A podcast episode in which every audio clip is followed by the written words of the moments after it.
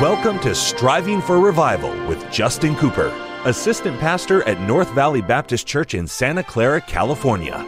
This broadcast will challenge and encourage God's people to seek revival we pray you'll be blessed as you listen to Striving for Revival. Welcome to the Striving for Revival radio broadcast. This is Pastor Justin Cooper coming to today from the KNVBC studio at the North Valley Baptist Church in Santa Clara, California. My, what a privilege it is to have you join us for the broadcast today. And what an honor is mine to take the King James Bible and share with you some eternal truth from the very Word of God. If you're just joining us today for the very first time, we are going verse by verse through the book of Acts, and we have journeyed all the way now into Acts chapter number 17, and this will be our second Bible study in the 17th chapter. We did the first four verses last study, and you say, Well, I've missed a lot then. I'm getting in on chapter 17, and that is true, but good news, you can catch it all on our podcast. Our podcast is entitled Striving for Revival. It's available on every podcast platform, also through the North Valley Baptist Church app on the Apple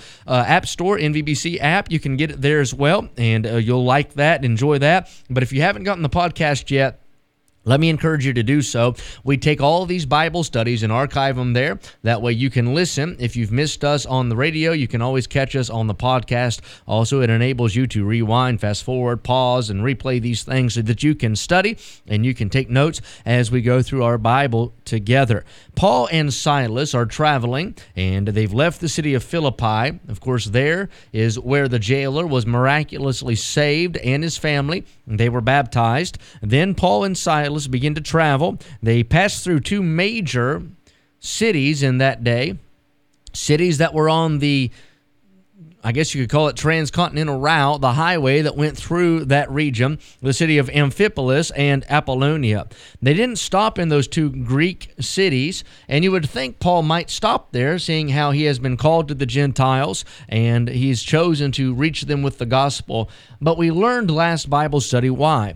Now, there's two reasons, I believe, but the first we discussed already, and the second one will be today. But the first reason is I don't see where there's a synagogue in Amphipolis or Apollonia.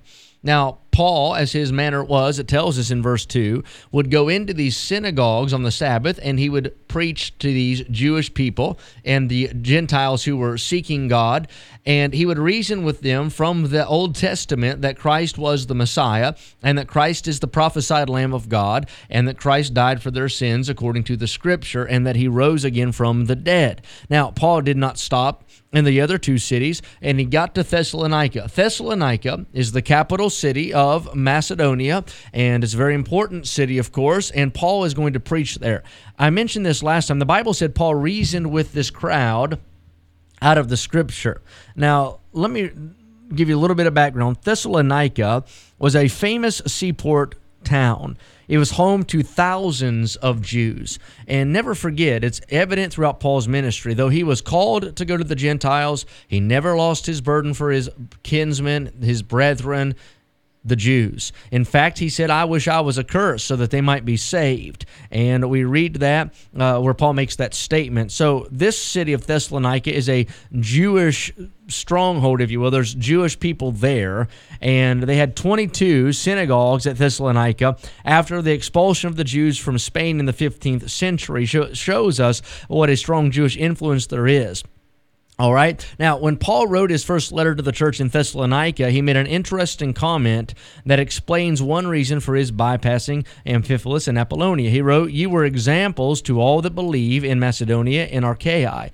Uh, for, uh, for from you sent out the word of the Lord, not only in Macedonia and Achaia, but also in every place. It says, Your faith to God were to spread. And said, it talks about how they had, they set the example, how their faith encouraged other people's faith. So, Paul is talking about the church in Thessalonica, how they've been used of God. It's a strategic place to spread the gospel from, and their faith is talked about all over the world in every place. All the converts in that city uh, began to enthusiastically become evangelists and spread the gospel, and they traveled, and maybe some of them were in Amphipolis and Apollonia, and they preached there. And so the Holy Spirit used this church and this place of Thessalonica to be a launching pad of the gospel. So Paul arrives in this city He goes into their synagogue, and for three weeks, on three different Sabbath days, he reasons with both Jew and Gentile who've gathered there to hear the law. His preaching is an apologetic type of preaching. He knows what he believes, he knows the Word of God, he knows how to present the case for his faith from Scripture, and what a lesson that is for us today. Oh my, we need to have more than just emotional argument. We need to know why we believe what we believe. We need to be able to stand and say, based on the Bible, this is where I stand. This is what I believe. This is my doctrine, and I have scripture to back it up. And Paul did that. Paul was a student. He told Timothy to study, and Paul made it a habit to study himself. And let me tell you that today, and me as well. We need to be studying the Bible, students of the scripture. And I don't mean just opening it up reading through and marking off our box on the Bible reading calendar. That is good, though. Why? Because it makes us accountable. But I mean, get more out of it than just reading for pace or speed, but read your Bible and dive deeply into the scripture and stay down until God gives you something. Just read until you, Tom Malone said, read until you get heartburn. And I think that's a good rule of practice.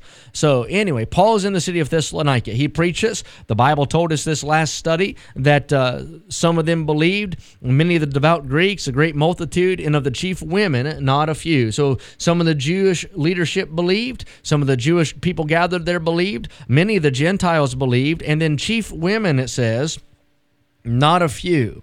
All right. Now, in verse number five through verse number nine, opposition arises to Paul's ministry. Everywhere Paul meant, he went, rather, he wasn't met with a ticker tape parade. He wasn't met with the key to the city. Paul met severe persecution, opposition, and difficulty everywhere that he'd went. Now, we've already said Thessalonica is a city that is a populated city and probably 200,000 people in the city. They had a chief synagogue and then maybe other synagogues spread throughout the city at this time when Paul was there.